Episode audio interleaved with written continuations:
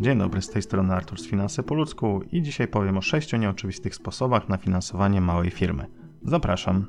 Jeśli prowadzisz jednoosobową działalność albo spółkę cywilną, to na dłuższą metę ciężko się rozwijać bez finansowania z zewnątrz. Najczęściej sięga się wtedy po kredyt w rachunku bieżącym, czyli tzw. obrotówkę, bo to najszybciej i najłatwiej przyznawane przez banki rozwiązanie. W dalszej kolejności sięgamy po kredyt ratalny, a na samochody czy sprzęt wybieramy leasing. Co jednak kiedy te rozwiązania stają się trudno dostępne, bo obroty na rachunku się zmniejszają, albo banki zaostrzają politykę kredytowania firm, tak jak w tym momencie. Dziś powiem o kilku metodach finansowania, o których być może jeszcze nie pomyślałeś. Jak więc sfinansować małą firmę? Po pierwsze może być to kredyt indywidualny. Większość banków obsługuje klientów, którzy uzyskują dochody z tytułu prowadzonej działalności. Część z nich jednak chętniej sfinansuje klienta indywidualnego niż jego firmę.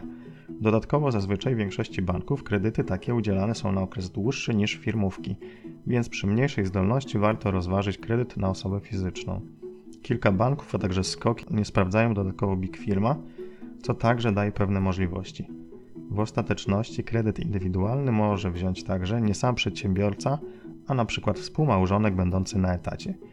Środki można i tak wrzucić do pracy w firmie. Oczywiście mogę pomóc w takim kredycie, zapraszam do kontaktu. Kolejne rozwiązanie to factoring albo limit factoringowy. Factoring działa na zasadzie odkupu czy cesji wierzytelności za wystawione przez Ciebie faktury, to znaczy firma factoringowa przejmuje na siebie ściągnięcie zapłaty za usługi czy towar od Twojego kontrahenta. Natomiast Ty otrzymujesz środki pomniejszone o prowizję, zazwyczaj od razu po zaakceptowaniu faktury przez tą firmę, więc dużo szybciej niż do tej pory dla wielu branż z odroczonymi płatnościami. Wiele takich firm działa online, można więc wszystkie formalności załatwić zdalnie. Jeśli takie rozwiązanie Cię interesuje, zapraszam do kontaktu.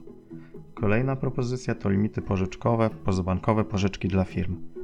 Pozabankowe pożyczki dla klientów indywidualnych to temat dość powszechny, bo jest ich mnóstwo. Jednak oferują niewielkie kwoty, a do tego nadal są bardzo kosztowne. Alternatywą są firmy pożyczkowe oferujące finansowanie dla firm. W grę wchodzą np. Finiata z odnawialnym limitem pożyczkowym do 50 000 czy ratalny fundusz mikro, aforti i kapitałowy fundusz pożyczkowy. Firmy tego typu oferują większe kwoty, jednak ich produkty obarczone są sporymi kosztami początkowymi, więc korzystanie z nich nie powinno być ratunkiem w sytuacji, kiedy nie radzisz sobie ze spłatą kredytów, a faktycznie zastrzykiem gotówki, gdy masz perspektywę na okazję inwestycyjną lub szybki obrót. Jeśli masz pytania o te produkty, to zapraszam do kontaktu. Kolejna możliwość to pożyczka leasingowa. To forma finansowania, która daje przedsiębiorcy ciekawe możliwości, odróżniające je od klasycznego leasingu. Przypomina to raczej kredyt czy pożyczkę na zakup środka trwałego, czyli na konkretny cel. Firma finansuje ten zakup, ale właścicielem pozostajesz Ty, a nie leasingodawca, więc fakturę zakupową także Ty dostajesz i także Ty możesz amortyzować ten zakup. Swoją własność można też przecież w razie potrzeby zastawić. Jeśli szukasz takiego rozwiązania, to napisz do mnie. Pożyczka pozabankowa pod nieruchomość to już 5. propozycja. Jeśli masz nieruchomość, to możesz uzyskać finansowanie nawet w przypadku problemów ze spłatą innych zobowiązań, z opóźnieniami w ZUS-ie, Urzędzie Skarbowym czy ze słabymi wynikami finansowymi. Oczywiście to będzie rozwiązanie pozabankowe, ale na rynku jest kilka funduszy, które oferują takie finansowanie na uczciwych zasadach. Finansują 40-60% wartości nieruchomości na okres 1 do 2 lat z możliwością przedłużenia spłaty. Co ciekawe, są też możliwości wpisu na drugim miejscu w hipotece. Jeśli takie rozwiązanie Cię interesuje, zapraszam. Leasing zwrotny to już ostatnia moja propozycja. W odróżnieniu od zwykłego leasingu, tutaj firma finansowa zastawia się na Twoim samochodzie, maszynie czy nieruchomości i pod ten środek trwały udziela Ci finansowania.